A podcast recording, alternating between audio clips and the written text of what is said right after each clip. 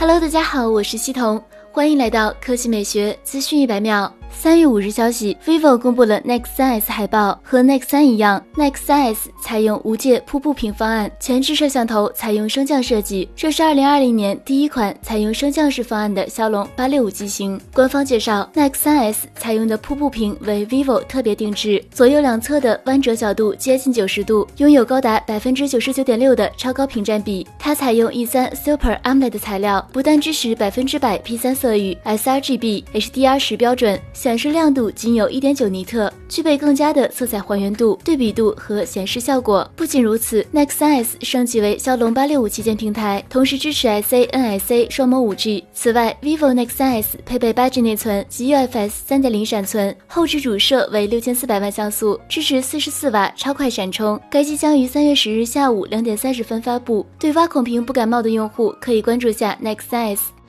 三月四日晚间，努比亚联合创始人、努比亚总裁倪飞晒出了红魔五 G 游戏手机透明版。红魔五 G 透明版背部与之前小米九、小米八透明版有几分相似之处，机身背部的风扇、骁龙八六五芯片及 LPDDR5 内存等规格一一呈现，造型炫酷。小米产业投资部合伙人潘九堂评价。挺漂亮的，这个行业就是互相借鉴和在竞争中成长。早期大家设计中有很多苹果、三星、Moto 和 HTC 的元素，现在越来越有自己的风格了。华为的浴霸相机、OPPO 的后背、小米的透明探索版和陶瓷版都是很经典的设计。据悉，努比亚红魔 5G 游戏手机搭载高通骁龙八六五旗舰平台。最高配备十六 G 内存，同时配备 UFS 三点零闪存，支持 WiFi 六，安兔兔跑分超过六十三万分，这是迄今为止骁龙八六五机型的最高分。好了，以上就是本期科技美学资讯百秒的全部内容，我们明天再见。